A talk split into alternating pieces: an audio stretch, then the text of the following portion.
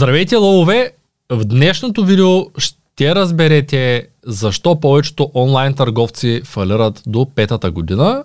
Ще поговорим за това как да изнесем бизнеса си в чужбина, какви са основните модели на онлайн търговията и като цяло ще поговорим по една от моите любими теми онлайн търговия с Ангел Тодоров. Добре дошъл! Здрасти, ще започна с първия въпрос, но преди това искам да кажа на всички, подкрепете този канал, споделете го с приятели, ударете един палец нагоре, напишете коментар, ударете към банката, купете си курс за финансова грамотност, курс по търговски умения, долу в описанието ще намерите повече информация по темата. И не дейте да забравяте, че всички образователни продукти, които компанията предлага, са за вас, имат 100% гаранция и ако решите да се отказвате от продукта без въпроси, дори след 2-3 месеца ще получите вашите пари обратно, тъй като ние вярваме, че дори и някой да успее да, да, да не измами, да е жив и здрав. Да, да. То даже okay. не е измама, да. Между другото, ако някой не знае какво напише в коментара, защото често нали, аз съм, нали, съм се чудил какво да напише в коментара, може да напише атака. Добре, да пишете атака в коментарите. Подготвил съм един списък с въпроси. Така интересни, мисля. Да, видим. И ще започна с първия въпрос, който го загатнах вече, а именно защо повечето онлайн търговци фалират през първите 5 години? То това е статистика, която обхваща по принцип предприемачите, не само, не, не касае само онлайн търговците, но е особено значима за онлайн търговците. И основната причина е, че просто не са подготвени добре. Хората учат а, по 5 години да станат заболекари, по 4 години да станат електроинженери, по 6 години станат адвокати и по 0 години за да станат предприемачи. А предприемачеството е много по-трудна професия и от, заболек... от това да си заболекар, и от това да си инженер, и от това да си адвокат. Това е най-трудната професия, да бъдеш предприемач. Защото е онлайн търговеца всъщност е предприемач. Така че това е основната причина, според мен, липса на подготовка. Като казвам липса на подготовка, като почнем от никаква подготовка, нали? просто решил, ще продава. Като може да има някаква базова подготовка, но като цяло му липсва, на хората им липсва подготовка в сферата на търговията, в сферата на финансите, на бизнес планирането, нали, на в менеджмента. Това е, според мен. Не са подготвени, не отделят време. Забелязвам го при мен, че повечето хора искат да влязат в образователен продукт, курс онлайн търговия и тях не ги интересува нищо друго, освен да изкарат пари. Тоест, ми... кажи ми как да продавам. Точка. Твоите клиенти. Няма други въпроси. Да, да моите да. клиенти така влизат с... Те нямат а, нужда от никакви други познания, единствено да. как да продават. Да. Това е само целта да, е ама... да продадем нещо, от което да изкараме пари. Да, ама това не е точно бизнес. И съответно не може човек да е предприемаш без да няма поне базови познания по економика. Нали? Как точно кой продукт е дългосрочен, кой продукт решава някакъв проблем, кой продукт е полезен. Това са такива базови неща. Нали? И човек ги няма, ако просто да продава нещо днес, защото някой би го купил днес и до там, нали? което предполагам, че е в масовия случай, то това е обречено на провал. Дори човек да има временен успех, нали, няколко месеца, дори няколко години, неминуемо ще дойде срив. И той като... Ако стане така, че той е продавал без точно да разбира защо, Нали, в един момент идва промяната и той не знае човека как да се адаптира. Днес си говорим по-рано с теб нали, за адаптирането. И дете си базикахме се, че при мен има определени промени. Обаче аз съм предприемач, съответно, бидейки предприемач, аз се адаптирам. Нали. Имам си някакви ходове, имам си, нали, горе знам как функционира економиката. И човек, ако иска да е успешен в бизнеса, включително в онлайн бизнеса, просто трябва да стигне до това ниво да стане предприемач. Не става само с продаване на неща, защото видиш ли имал кой да плати 2 лева повече нали, за този продукт. Каква според теб е тайната на успешния онлайн търговец? Ако може да я наречем тайна. То може би е комплексно, нали сега, то не е едно нещо сега, като тайна. Ако го знаем, нали най-вероятно. Много не зарадваме, но надали е точно едно нещо.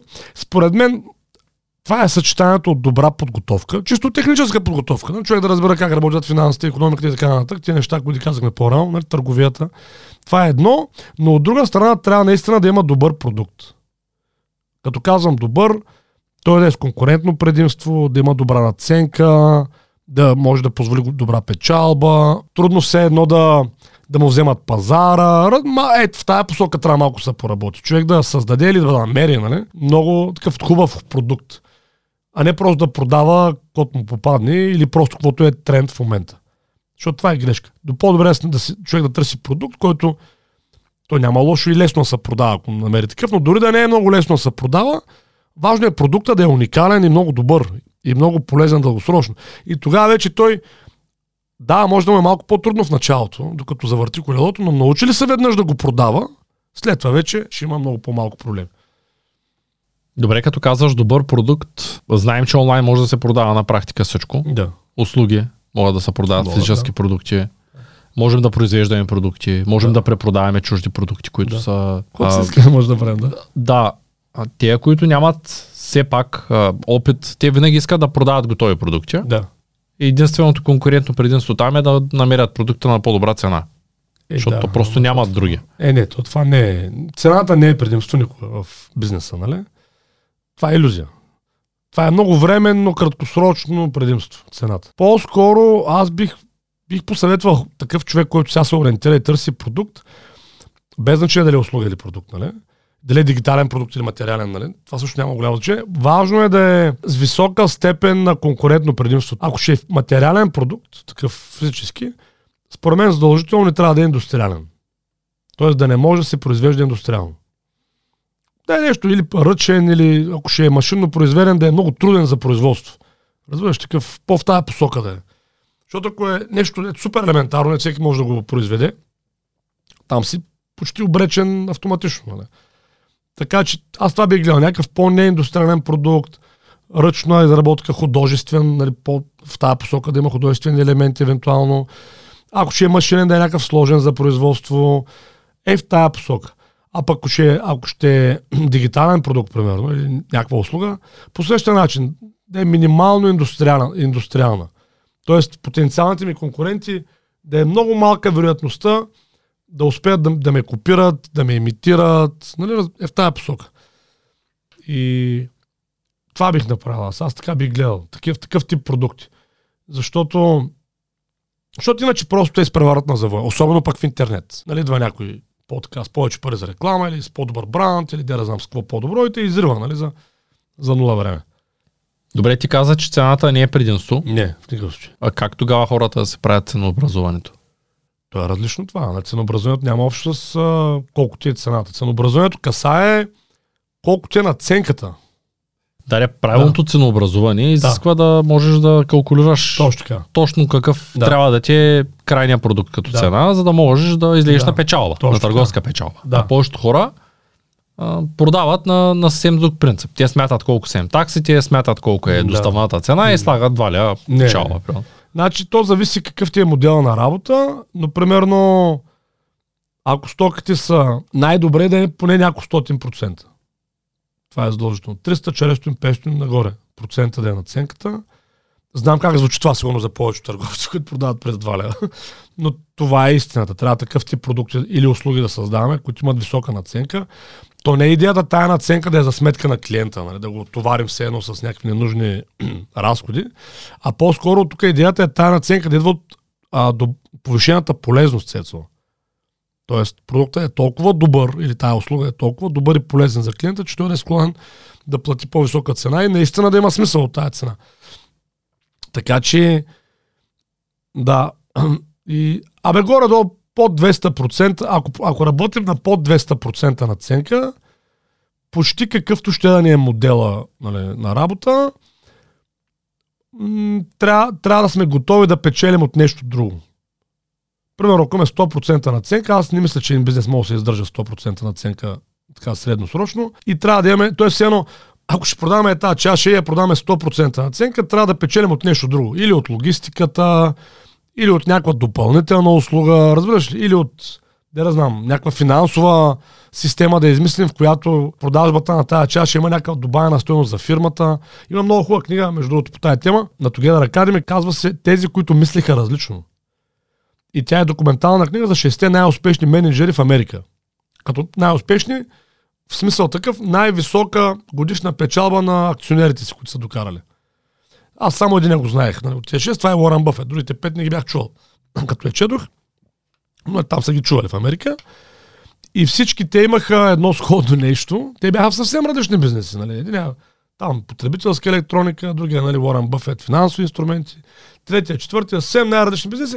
Но това, което ги обединяваше, всички бяха много добри финансисти и успяха да използват финансовия потенциал на компаниите, с който се генерира от търговската дейност, нали? А, за финансови инвестиции, които носиха в годините много добавена стоеност на компанията, разбираш ли? Тоест те правят печалба, реинвестират я на друго място, откъдето печелят повече отколкото от своя бизнес. Нали? И така, просто осигуряват допълнителен поток. И тогава вече, ако имаш такава система зад гърба си, примерно, нали, тогава вече и по-малка да имаш надценка, да речем, ти компенсираш с други техники нали, за изкарване на пари, които не се виждат отпред, нали, но отзад се виждат. Аз съм ти разказал, както Kaufland, да речем, работят, както са Макдоналдс, Лидъл, на този принцип. Така че, да, поне, поне минимум 200% и нагоре наценка трябва да има продукта. Според мен, за да, иначе няма смисъл. Какво мислиш за, за продажбата на продукти в Marketplace? Тоест в готови Тя, платформи. Amazon, примерно. Amazon, не Mac, да. Мисля, че е супер. Смисъл, това си е възможност, нали? Има там някаква трафик, нали? Така, има хора. Но и там, според мен, много хора, така, така си, ти ще имаш повече опит, много повече от мен. Аз даже почти никакъв нямам, но така имам някакви наблюдения. Имам приятели, които се занимават. Съм забелязал, че и там малко така леко на шано бият нещата. Чакат да излезе новата четка за зъби на Oral-B. Поръчват менте в Китай, нали, на новия дизайн. Пускат да го продават. Oral-B клеймват патента, които нали, тази китайска четка нарушава. Нали. Съответно те към завода в Китай казват, направете ми, а пак ма без тия пет неща. и те им направят втората четка и ти продаш менте на Oral-B. Да, ама то това е до кога ще върви, разбираш ли смисъл? До следващия модел. Да, и то е някакво такова котка и мишка през цялото време, някакви глупости. И то е все едно, потенциала на маркетплейса някакси се опоручава. Защото има 100 човека, които подават ментета на Oral-B и, и потребителя това по никакъв начин не му е полезно нали, на самия потребител. Според мен и в маркетплейс, дали ще ползваш маркетплейс, дали ще ползваш собствен вебсайт, дали ще ползваш YouTube канал, защото това пак е онлайн продажба, нали? Дали ще ползваш Facebook, нали, под някаква форма. А, според мен ключовото е продукта. Той да ти е уникален. Защото ти в маркетплейса пак, как да кажа, колкото и да е малко по друг начин организирано, ти пак си имаш някакви клиенти, някакви рейтинги, нали? ти пак си си ти в, с твоя магазин, имам предвид. И ако имаш продукти, които са уникални и правят впечатление, нали, аз само ще кажа, че вчера бяхме в, в София, бях в а, един мол там, с един приятел се виждах. И защото си говорихме, се разхождахме из мола, така, нали, циркулирахме, да не че много седене. И един човек с една чанта минава и ма гледа, аз бях нали, с жилетката. и ма спира и на английски. Where did you buy this? Ми вика. И аз викам, и аз викам, from internet. Той not from here. И аз викам, no, not from here. Вика, what is the website? И аз му казвам, bulgarianul.bg. Той вика, а, ah, thank you very much. Yeah? И си, разбираш, той човека просто му прави впечатление, защото продуктът е интересен, нали? Тази жилетка, той е чуждене, дошъл в България, нали? Гледа го, прави, защото нали, за хора, които разберат сон, той прави много голямо впечатление, нали, ти знаеш. И преди сме си говорили не само като фасон, ами като изработка. И така, и като имаш такива продукти, примерно, Нали, ясно, че трудно ще тръгне продажбата, това ми е ясно, нали, защото това е ново и съвсем шантав продукт. Но пък един път завъртиш ли я, нали, ти хващаш вече някаква така специфична таргет група и после вече и в маркетплейса те ще търсят тебе, нали, смисъл, защото дори там ще отличаваш. Нали? Той е като с бости обувки. Да. Като тръгнат един път и вече всички купуват боси обувки. Да. Ето сега аз съм в няколко групи, Березка, там всеки се хвали, това е по-твърдо, това е по-меко, вече там феновите намерили са си правилните хора, производителите, да. и оттам нататък вече те не могат да се отърват. Постоянно няма модели. Ето аз не мога да се поръчам а, официални обувки на Азак. Ами няма. Такива бос. Боси официални Азак, обувки. Да, Дойдоха, бяха ми големи, исках да се взема други, ами то няма 44 номер просто. 45 са ми големи, 44 няма. 15 модела има в сайта, нито едни черни няма. Просто аз съм съгласен само да ми дойдат някакви черни обувки от Зак. Ми няма. Еми, е и понеже няма и други, които да произвеждат, аз нямам никакъв избор, освен да чакам. И сега, примерно, гледай сега, в момента това с босите обувки е голям хит. Нали? И се е доста скъпички, нали, все още. Обаче, точно след 5 години, максимум, ти е ясно, че ще се залети. Ще има такова сериозно предлагане, че... А, така. И сега тук е момента, че ако някой се опре просто на търговията с боси обувки, реши на това основа да се изгради онлайн търговията, тъй като това е все пак е индустриален продукт, това е обувка, тя се прави в завод, нали? без значение какъв завод. Той може би ще има добър бизнес 2, 3, 4, 5, 6 години, обаче той ще е деклайнинг такъв, разбираш ли? И за, точно тук е тънкият момент, че човек, въпреки, това е възможно, сега, супер продукт, обаче бизнесът в никакъв случай не трябва да се построи, да се построи върху търговията.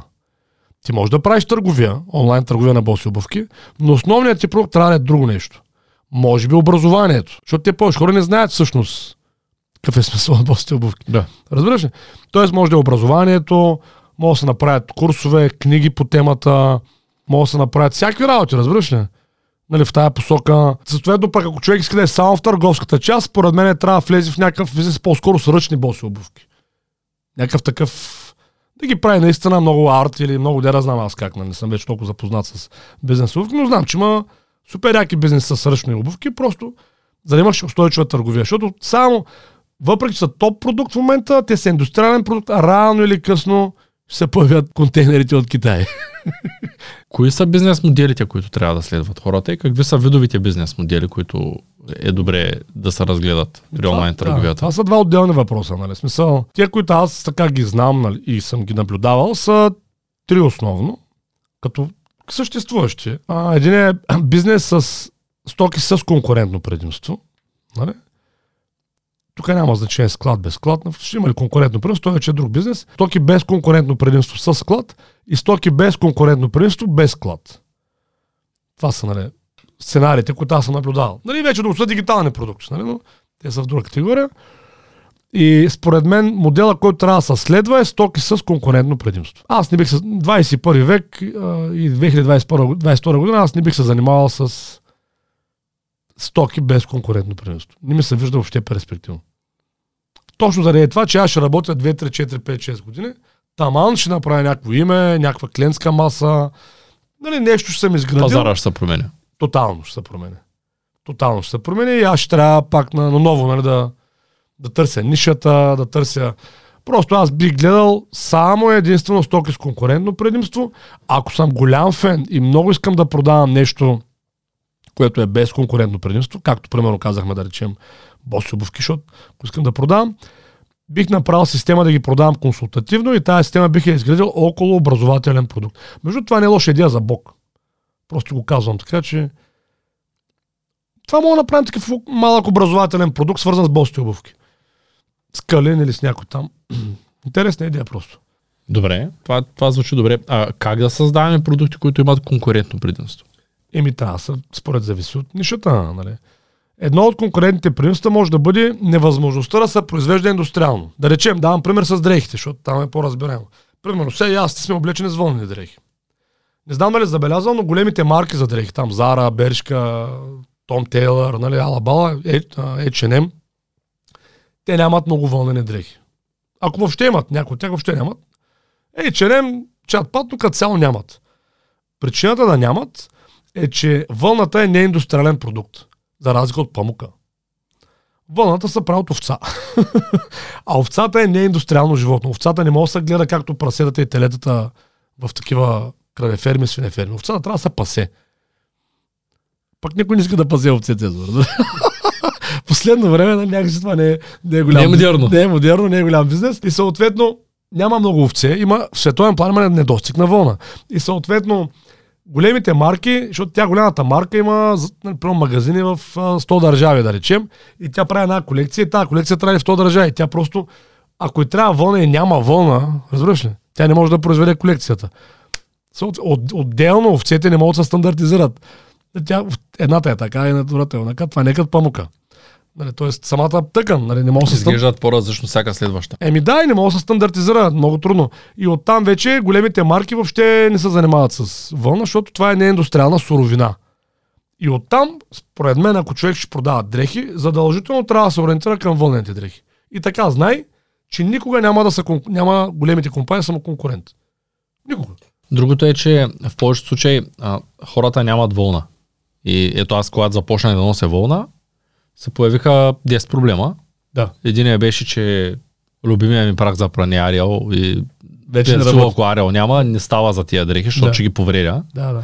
А, втория беше, че не мога да ги пусна на колкото си искам грауса, защото ще ги повредя. После не мога да ги центрофужа на високи обороти над 400, защото ще ги някъде да. честен, защото ще ги повредя.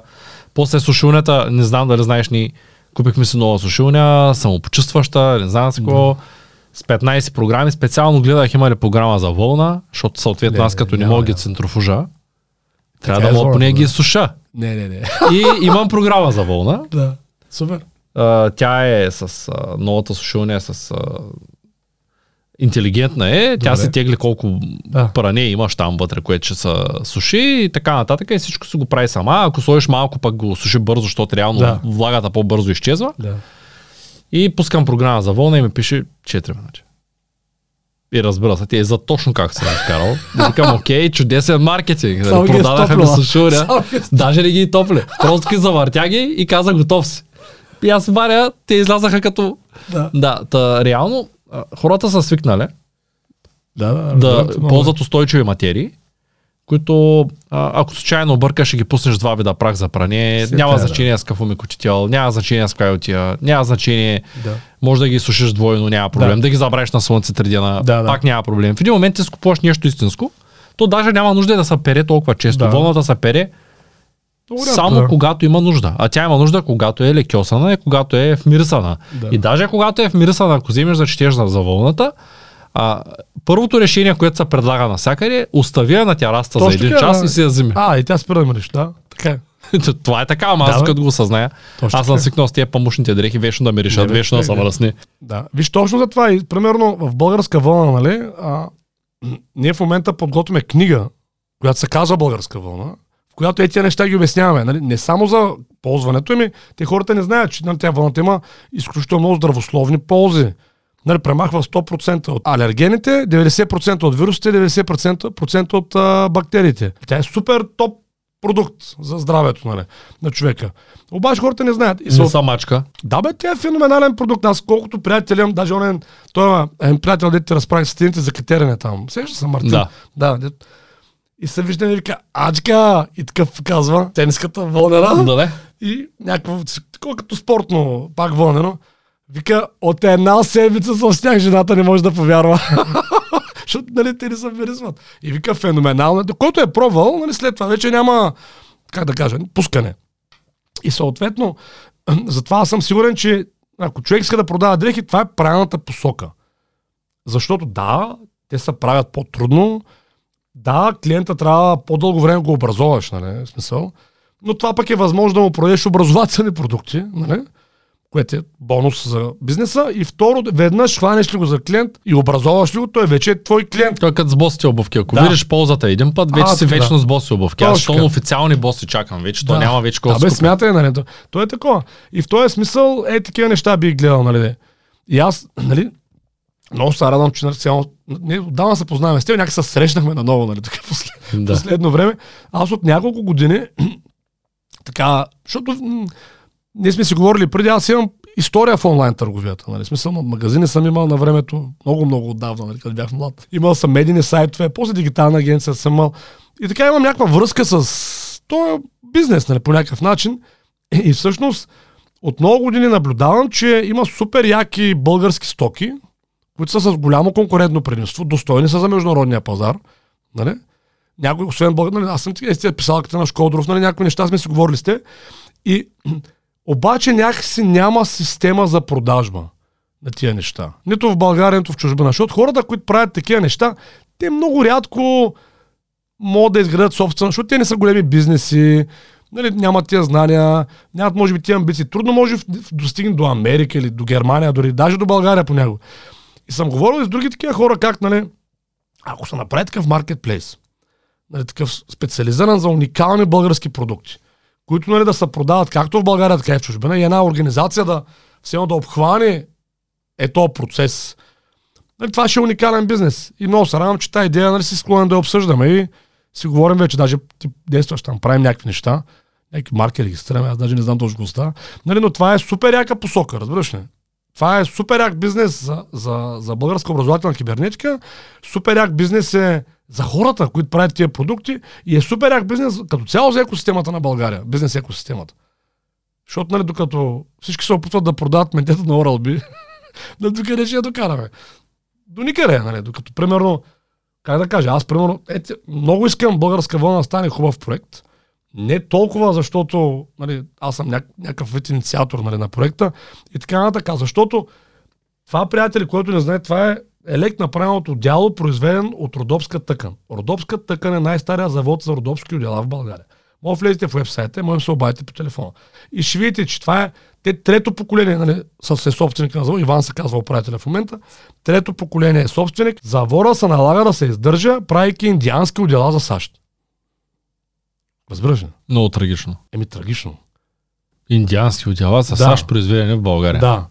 Разбираш ли? И то е, а те имат, все още имат, за щастие, ръчни изработки на китеници, на неща, килими ръчно изработени. И няма кой да ги провере. Някой да ги купи. Да. Не, то има кой да, ги купи. синтетиката. Има кой да ги купи, но няма кой да направи връзката между производството. И завора, така както върви, ще си умре. Разбираш ли? Защо? Защо? Защото ние носим памук. Да. За да може... И не си познаваме историята и традициите, пък. Нали, както не, това сега аз като мисля съм си го приел нали, по някакъв начин. И, но, да, се върна онлайн търговията, но има, има, това е според мен, да има уникален продукт такъв, разбираш, който... Истината е, истината е, че хората, за да разберат как работят нещата, трябва да имат къде да ги видят. Това е истината. Да, да. Сега писалките, тъй като а, Бог е акционирано дружество, и за първите инвеститори взехме, всъщност за всички инвеститори взехме подаръци писалки. да. И видях като дойдоха Шкодров ги донесе, там бяхме, на част от екипа беше там, как всички се зарадваха как изглеждат. Да, да. Тоест, когато го видиш така, не можеш да разбереш какво е. Трябва да дойде в ръката ти. Да, да, точно. Да го видиш как изглежда. Ако можеш да пишеш два дена с него, Да. тогава разбираш какво имаш. Същото е и с вълната. Да, да, точно. А, каквото и да говориш в момента на видеото, а, каквото и да напишеш като текст там в описанието, човек може да види как се случват нещата с вълната, само единствено когато я купи, облече я и започне да се движи с нея. Това е единствения вариант, според Да. мен. И, и това, е, това е проблема още от корените най-вероятно на хората, защото а, същото е и с а, бизнеса онлайн търговия. Проблема е, че а, те търсят това, защото това са видяли. В Да. интернет всяко второ видео е 5 стъпки за успеха, 5 стъпки за как да правиш продажи в интернет. Да, да. Взимаш и тая обява от тук, защото има много ревюта, пускаш същата. Няма нужда от много мисъл. Цъкаш, цъкаш, цъкаш и, и ставаш милионер. В един момент обаче се оказва, ето ние сега говорим с а, маркетинг екипа, а, едно от момчетата, ние сме правили видеа с него в канала и в английски и в българския. Той да кажем за 10 дни има 300 хиляди оборот Да. и някъде около 30% от тези пари са реклама. Тоест 100 хиляди е изхарчил за реклама, 300 хиляди има оборот, 100 хиляди му струват продуктите и 100 хиляди има печалба. Грубо. Звучи чудесно. Да. До момента, в който не се окаже, че китаеца не е изпратил стоките. Дали, так па си мислиш, че си да печалба Да, да, да. и си платил 100 хиляди за стока и 100 хиляди за реклама и се окаже, че всички клиенти пишат къде ми е стоката Да, да. и си на загуба. И това се случва много често в този онлайн бизнес, когато човек няма контрол над стоката, когато човек продава неща, които зависят от трети лица, третите лица не винаги са лоялни. Понякога те пак прибират парите, сега даже не се знае той китаец дали изобщо ще изпрати стоката, Да, може да, да, избяга да, с парите. Точно така. Обаче парите, които той има да дава, ще ги даде, защото кредит карт процесора в случая Stripe, Stripe ще върне парите на клиентите. И това е така, защото света не е особено честен. И повечето търговци гледат само единствено да спечелят пари. И оттам се движи и пазара. И повечето клиенти пък те нямат изискване към качество. В 21 век никой не гледа качество. Може ли да е още по-ефтино? Може. Идеално. Нали? Това е. И аз даже е сега поръчвам а, рекламни материали и не мога да повярвам, влизам и казвам, искам хубави химикали. Те ми показват хубав химикал и аз казвам, а, вземам го. И ние нямаме налично, защото то се е много скъпо. Искам хубави календари. Показват ми го. Искам го. Еми ще трябва да чакайте две седмици, защото те рядко ги поръчват, понеже са по-хубави те Да, и да, скъпи са. Добре, а, и след това викам, добре, ами нещо друго, което го имате в наличност. Еми имаме, ама само от тия по-ефтините. Нали? Тоест Да, бе, изберете си, но от... защото просто света е такъв. Еднократен. Малко така е, да, малко така е станало. Но виж, то, то няма, как да кажа, това е така, 100%, но нали, тя идеята, на, на, на подкаста, предполагам, е по-скоро хората, е кое е устойчиво, защото това с ефтинджосите не работи човек дългосрочно. Разбираш, защото просто не работи дългосрочно. Временно ще продаваш, обаче до къде ще стигнеш. А клиента, то не е точно така, че според мен, че той иска ефтиното. Според мен няма кой да му обясни. Ползите от за... лоу. А, така. И тук се връщаме на липсата на търговски умения. Включително на тази агенция, където си ходил. Те просто нямат търговци там. Няма. Еми няма, те имат Сергия, нали, штант, избери си. Ти като няма кой да ти обясни, еми, искам по-ефтиното, то е нормално. Те фалираха. Е, преди, преди 6 месеца се разделиха. Аз ги ползвам от години. Да. Едната част отиде да работи на друго място и това друго място, където се пренесаха, те за 6 месеца фалираха и изчезнаха. Да. И остана другата част. Сега с хора в другата част, защото само тя живее. Нали? Да, да. така. Еми, да. И като си говорех с тях къде е проблема, нали, едните обвиняват другите, другите първите. Да. Обаче какво всъщност се случва в тази ситуация? Аз винаги преди това съм ходил там, ето да кажем примера с химикалките, Да. които искам да поръчам от а, хубавите. Мълча, поръчвам 300 броя химикал. Да. При поръчката ми казва 300 броя по 2 лева, 600 лева. Да. Чиста сметка. Да. Идва момента да плащам. Химикалите са готови. Аз съм ги харесал. Отивам в четоводството. Да. Ами токът за тебе е 1,30. Имам изделка на 2 лева. Аз съм Да. ги поръчал и вече хора с кутията и Да, да, да. искам просто фактурата. Да, да, да. И те в един момент ми смъкват 200 лева от цената, без да знам защо. Да. И това е проблема на повечето бизнеси, да, че да, да, точно. те няма как да задържат качеството. Да, бе, като продават на безценица, примерно. Не става да сложиш 10 стотинки и да изчакаш. Не, не, не. После трябва да платиш заплати. Да, бе, да, то е абсурд. Какво ще ми кажеш за международния пазар? Тъй като аз съм продавал предимно в чужбина. Да. В България почти нямам Да. опит. Не, че в България е лошо, просто в България от една страна няма много конкуренция, от друга страна няма много потенциални клиенти, винаги като процент е малко. Трудно се скалират бизнесите тук, защото ако вземеш да се объркаш да пуснеш една реклама повече от 20 лева на ден, тя просто вече няма, досаден. няма да го стигнеш. Да, Да, просто Да. това е положението. Ами виж, според мен, всеки, който тръгва да прави онлайн бизнес, задължително трябва да е ориентиран към международния пазар. Това не означава, че от ден едно трябва да продава в Канада, САЩ и Парагвай, нали? Но трябва такъв да му е бизнеса и бизнес модела, че ако успее да го развие, да стигне до там. Както ние правим с Бокс тебе, нали? Смисъл, не почваме с българския пазар, с образователните продукти. Но си имаме план до 5 години да излезем на поне 3 език, на три езика международно и до 10 години да се опитаме да ги докараме до 22. Това е план. И съответно не може да не стигнем никога нали, до 22 езика. Ма според мен сега до 7-8 ще стигнем с този план. Разбираш ли? И така трябва да работи всеки онлайн бизнес. Няма значение какво продава. Нали? И ако някой човек каже, да, ама той моят продукт не е подходящ за международния пазар, според мен продуктът е сбъркан. Тоест нали, не му е правилен продукт, защото той, ако няма дори теоретичен потенциал за международния пазар, това означава, че няма теоретичен потенциал и за българския пазар. И той, мен ме е ясно сега, че 90% сигурно всички онлайн магазини са някакви стоки купени от Китай или прекупени от някакъв склад тук. Да, ама това не е истинска търговия, приятели. Нали? В смисъл, то е просто някакво местене на кашоне, кое го беше казал това. Да, аз ти го бях казал, да. Местене на кашоне. Имаме едно време бизнес, сега, сега местим кашоне, нали така беше ми казал. Точно така, да. Защото всички пазаруват от един и същи вносител, цената е една А, и съща да. и реално те единственото, което могат да направят е да преместят кашона срещу 3%. А, така да. И което е абсурдно, нали? Тоест, това е, тия модели умират. И ти смисъл, стартираш с умиращ модел.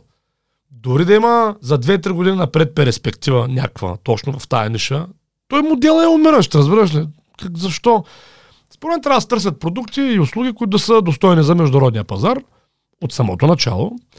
Човек не трябва да се отказва. Тоест, нали, ако не може да намери, нали, има идея, проверява, я, тя не става, просто не трябва да се отказва. По-добре е да отделиш 2-3-4 години да намериш правилния продукт и да се подготвиш през това и да атакуваш здраво и да знаеш следващите 30 години нямаш проблеми, отколкото за 2-3 месеца подбереш някакъв шама продукт, да го работиш 3-4-5 години, да фалираш и да трябва пак наново да почваш след това. Нали? И всеки следващия път е по-трудно. Еми естествено, по много причини. Най-малкото старяш. Еми да. Не, не, то, това е затова някой път пак да се върна на българска вълна, защото ми е такъв, нали, много ма кефи. Той, той вече, тя фирма съществува, може би, даже дали не е трета година, не спомням, нали. И защото бяхме измислили много добре за, за, м, за ония времена преди пандемията, бяхме измислили допълнително, защото нали, хубаво е човек да има и дистрибуционен канал на живо, ако може. Такъв физически дистрибуционен канал. И тогава имаше една пътуваща изложба, историческо величие се казваше. И идеята беше българска вълна да има штан там. Защото самия контекст на изложбата беше много подходящ за такъв тип дрехи. Не толкова да се купуват там, по-скоро презентационно. И вече да има вебсайт, нали, така. И съответно, тогава обаче дойде пандемията, нали, нещата не се получиха. Обаче, разбираш, той толкова е добър продукта, нали, сам по себе си, че ето да, може би ще минат три сега, може би още една-две години ще минат, нали, докато онлайн се получат нещата, може докато отмине пандемията, тръгне пак изложбата, но в крайна сметка 100% този продукт ще проби. Аз съм категоричен. И когато проби, той няма вече да има спирка. Той просто той, е- ти мога да продаваш спокойно 30 години напред. Нали, цялата история, която може да разкажеш за родопите, за България, за траките, нали, ясно ти е там. Чисто маркетинго вече. Нали, това е супер супер правилна посока и това е много по-смислено, колкото 4 години да продавам четки за зъби ментета на Oral-B. Успешно. и след това чуя какво прави. Има и нещо друго, че самата четка на Ороби най-вероятно ще намерят по-добро ментие, още по-добро ментие, Е, да. по-ефтино ментие, по... Докато тая вълна никой не иска да я произвежда. Никой, бе, да. Ти Никой видя, не нали, иска да я беше? купира. Ти дали беше при тия шивачите, де, те не могат да намерят кой да я уши. Помниш Да, не могат, да. Да, еми това е. Не, не, мога да могат, кой защото го продуктът е труден. Труден, да. И за обработка е труден, и за работа е труден. И самия продукт, ако го няма този завод, откъде ще вземеш отдела, Точно така. Ще трябва да купим от Америка индиански отдела. Да. Но, да, брат. да се берем от бабите по селата. Реверс инженеринг, да. А, добре. Та, то същото е с, с всички други добри продукти, по принцип. Да. Ето го, с Шкодров имаме абсолютно същата питанка, нали, че Да. от една страна няма капацитет, от друга страна няма търсене, няма търсене, защото хората не го осъзнават, все по-често пишат на таблет, те са забравили какво е да пишеш на ръка, между другото, това го забелязвам много често Да. при хората. И дори да иска, един човек дори да иска да, да продава такъв тип, тип ар- артикули, той трябва да, да образова аудитория. Точно. Е много по-лесно да почнеш с каквато аудитория има. Тя си ги търси нещата, търсят си химикалчета по левче. Да, да. Еми, омагиосен кръг се получава, нали, така. Аз спомням, един път, един приятел ми беше подарил а, за децата малка сребърна чашка. Така мъничка, много красива, с а, релефно отпечатани едни три фигури, които са намерени, между другото, в предни археологически разкопки, тук около Шумен, мисля, че село Гърчуново, нали. Има така конкретна, много, много интересна така намерена, намерена археологическа находка и леко позлатена и много красива чаша. Аз толкова се изкефих, той ми я подари, аз толкова се изкефих, че нали, снимах я и я разпратих така няколко приятели. Просто така от ях продукт в, в месенджер. И един приятел ми вика, а, вика, много яко, това вика, трябва да купувам на плем... двамата ми племенници подарък. Нали, тази чаша изглежда уникална, колко струва? И аз пиша на този, ми я подари, защото той ги прави. Викам, колко струва? И той ми каза 400 лева. И аз му казвам 400 лева. И той, о, вика, човек, много е скъпа, вика, 400 лева, пък аз трябва да купя две, нали? Смисъл, Защото са двама племенниците ми. Ще потърся нещо друго. Викам, иначе е много яка. Викам, човек, това е, ако искаш, ако решиш, ще свържа, нали? 400 лева на бройка. И минават 4-5 дена и то приятел с племенниците ми пише, абе я дай телефона на този твоя приятел. с чашите. И аз му давам. И първо минава още една седмица и той с чашите ми пише, Ачка, много ти благодаря, твой приятел дойде, купи две чаши, направим отстъпка, алабала там, благодарен, че да съм правил клиент. И аз му звъня на дед, на този, дед купил чашите, викам, какво стана, бе, що купи чашите? Вика, човек, обикалях магазините да, за, да търся подарък. И той вика само тъпоти. Той вика няма какво да купиш, разбираш ли нещо така да остане. И в един момент си викам, мамо, стара 800-800, поне като ги подаря, нали? Нали, ще... Няма дал букук. Да, и това вече, той не може да се, ще изхвърли сребърна чаша, нали смисъл. И вика, отидех и купих. Та това искам да ти кажа, когато продуктът наистина е хубав, разбираш ли? Наистина е хубав, то в един момент цената почва да няма значение, защото ти няма с колко сравниш. Не знам дали сте за подарък за дете, ама то няма подаръци хубави. Е, Всъщност, няма. нали? няма. Такива, ако искаш да е по-специален, Те по-така. даже играчките са в посока букуци. Да бе, да го щупи, да го изхвърлиш, ако следващ. Ето обещах на твоите да им купя слайм, купих им слайм, отворихме тук единия, той са растече са, свърлихме го, хорихме, купувахме друг слайм. При покупката викам, нали няма са растече и тос. Имате ли по-хубав? И тя вика, ми не само тия са. Не. Значи, Защото просто няма. има един друг проект, който на времето бях, пак преди 2-3 години бях. Между другото, аз има една книга Зеления крал, препоръчваме, нали, от Together Academy. Не съм е чел, ама са каня тук от една година. Много е хубава, тя е роман, нали, но много интересна и наистина, след като я прочетах, следващата седмица направих три бизнеса. Ги учредих официално. Които съм си ги мислял от години, ама сега, с- о, сега не е времето, о, това, онова. И просто къде прочета тази книга и към бато. Защо така те е... Еми, защото че автор, а, героя главният е някакъв много луд вътре, разбираш тази книга. Брутален тип, който към момента, в който нали, а, умира все едно, има 1600 и колко компании. Най-различни. И си прави собствена държава, между другото. Ага. Нали? Те затова му викат зеления. Да, бе, Това уникално. по истински случай ли е? Или? Еми така се твърди, нали, този автора твърди, че сега може би не на 100%, но така, че има реална фигура, която визира той, нали, зад персонажа, нали, защото той е роман по принцип. Да. И аз много се вдъхнових, направих три бизнеса. Единия беше за играчки детски, като идеята беше тези играчки да са такива, че хората да си ги предават от поколение на поколение. Защото беше писнало от тъпоти, нали, такива деца труша, дет, нали. И първия така проекто продукт, нали, беше ни невероятно красиви дървени люлеещи се играчки такива. Знаеш, кончета, шест фигури. Конче, лъв, грифон, вълк, мечка и глиган. Уникални. Направиха ги фирма Treasure от Варна, нали? много яка фирма. И, и аз викаме това е.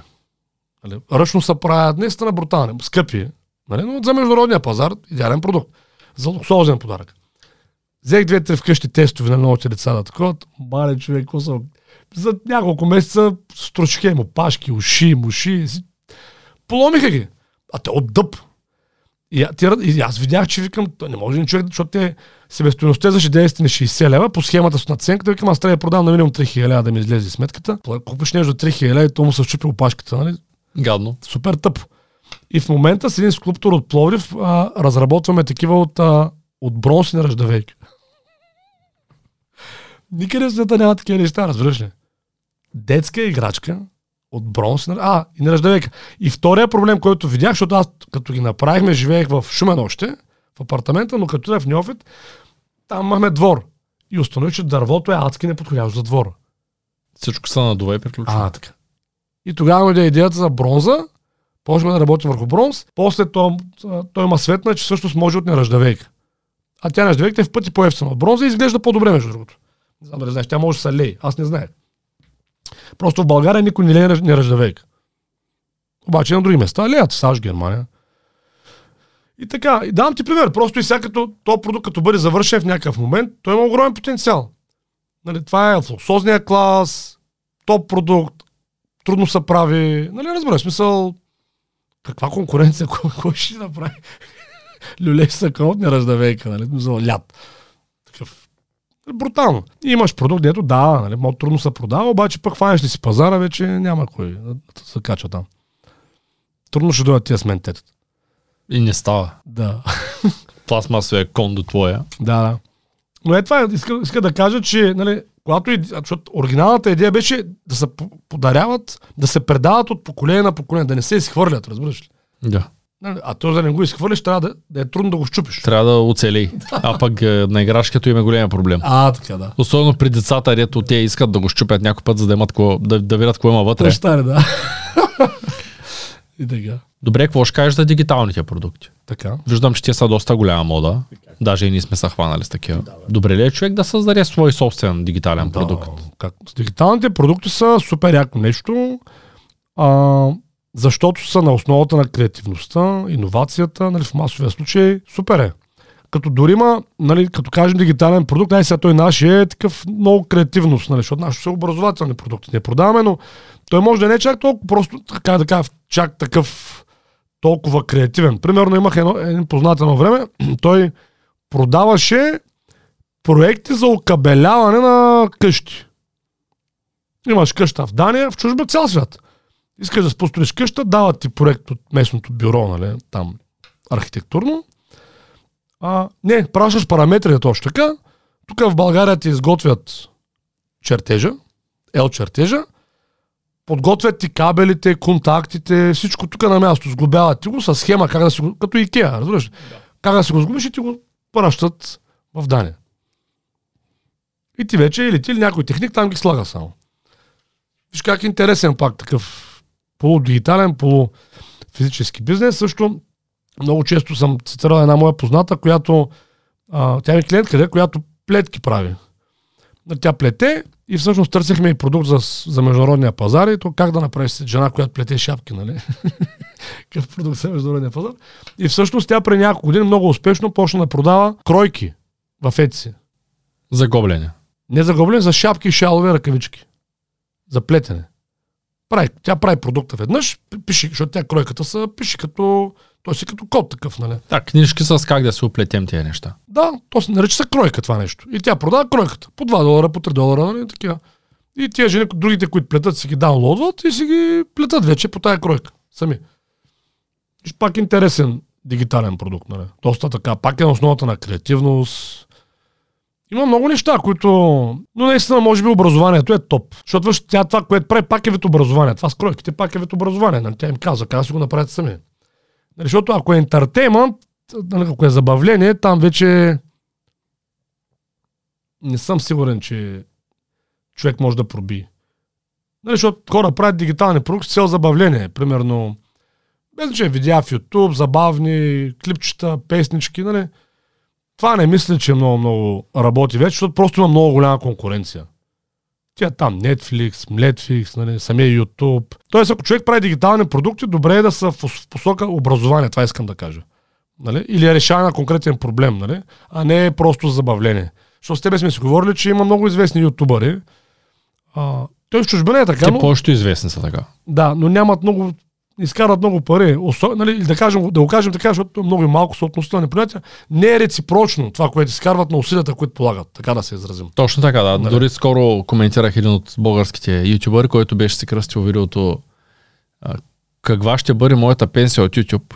И аз не можах да с сдържа и да, да не коментирам, че всъщност той най-вероятно няма да получи пенсия от YouTube, защото алгоритъма ще го отрепи. Да, да, да. И това се случва не за друго, ами защото е алгоритъм. И алгоритъма винаги ще поощрява по-новите. Аз не съм много сигурен дали след време няма да махнат квотата. т.е. да, да сложат някакви ограничения на тия, които качват. Защото някой трябва да ги плаща тия сървъри, а пък всички болват огромно количество съдържание в момента.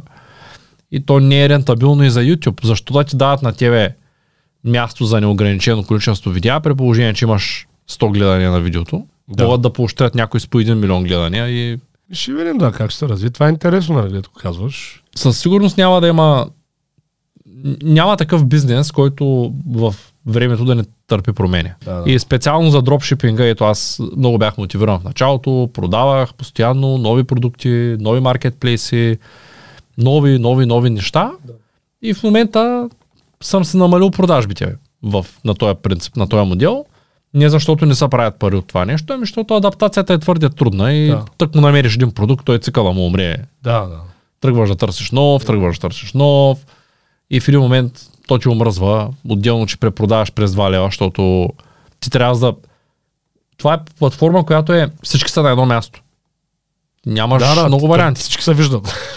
Нямаш много варианти, да. да. Колкото и да е best match, а не lowest price да, да е по подразбиране, то всеки един клиент, той в момента, в който ти отвори продукта, и той получава отдолу рекамендят същите продукти на по-ниска цена. Да, Смисъл, да. Алгоритъмът да. е така направен, че той е за да печели платформата, той е за да купи клиента, но той в никакъв случай не е в полза на продавача. Точно. Продавача е просто там, той е паразит на пазара. Да, това, сега, сега това, което казваш, ми, така ме насочва да споделя, че може би друг много важен елемент за онлайн търговците е да така да се направят търговския процес, че да работят дългосрочно с клиентите си. Да, да не се налага постоянно да едва нов да, нов. Да, защото е, днеска си говорим с теб, нали, защото правим реклама такава за лидове. така ли се казва, не знам. Да. да. Ето, за образователните продукти лидове и съответно ти каза, че около левче на лид ли как нещо. Да. Да. И си говорим с теб, че то дори 10 лева на лида нали, на нас, за нас това е окей, okay, защото нас не е ли, на нас не трябва веднъж това ли. И ние след това планираме с години да го развиваме. 10 години да работим с теб. Да, и съответно от 100 човека е един да купи, нали, ние дори 1000 лева дадем за, те се вика за един клиент, нали, то пак е рентабилно в контекста на стратегията, която имаме. Да не говорим, че точно те ще са 100 лева за един клиент, нали, но говорим принципно. И то, когато имаш добре изграден модел на работа, който предвижда дългосрочна работа с клиента, вече много неща стават по друг начин. Рентабилността става по друг начин, разходна част става по друг начин. Нали, ти вече, ако щеш, вече можеш по... Как да, всеки следващ продукт може да го въвежда с по-малко усилие, защото той клиента вече е образован до някъде. Нали, ти имаш някаква маса от клиенти, които нали, вече са дообразовани. И всъщност това е много ключово. Човек така да си изгради онлайн търговия, че да работи дългосрочно с клиентите си. И сега, нали, то, сега, сигурно на някои от колегите, които гледат, които занимават с онлайн търговия, това им звучи малко фънки, нали? Ама, приятели, ако това не го разберете, имаме страхотен курс по търговски умения, на който ще го разберете. Нали? Защото, нали, допускам, че хората им е странно.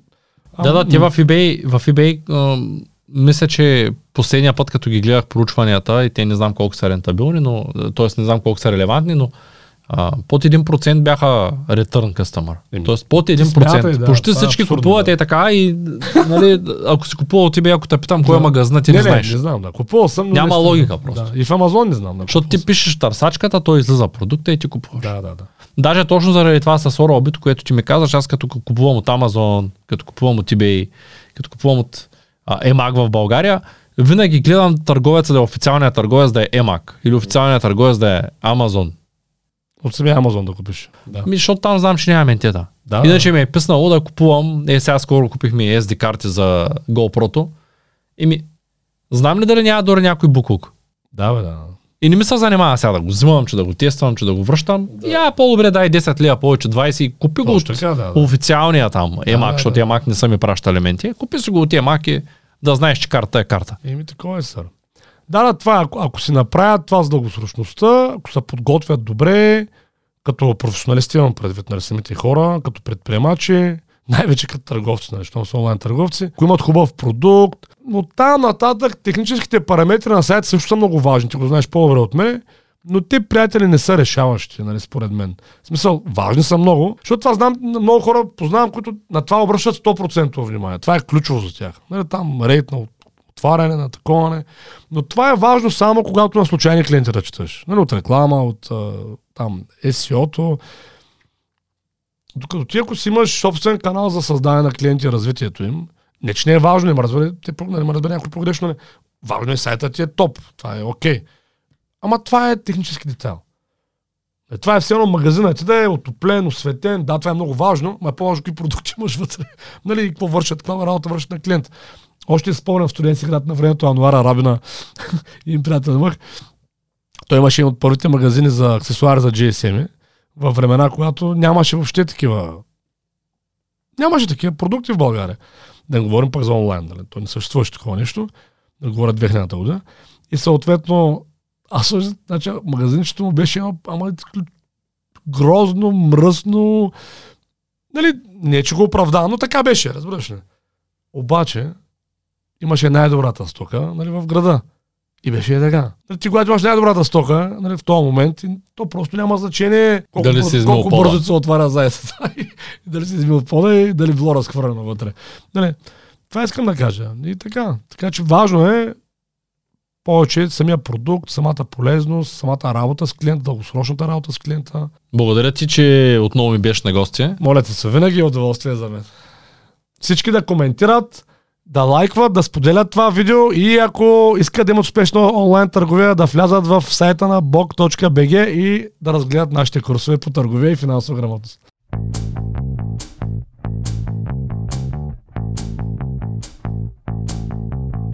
Това е От нула до успех.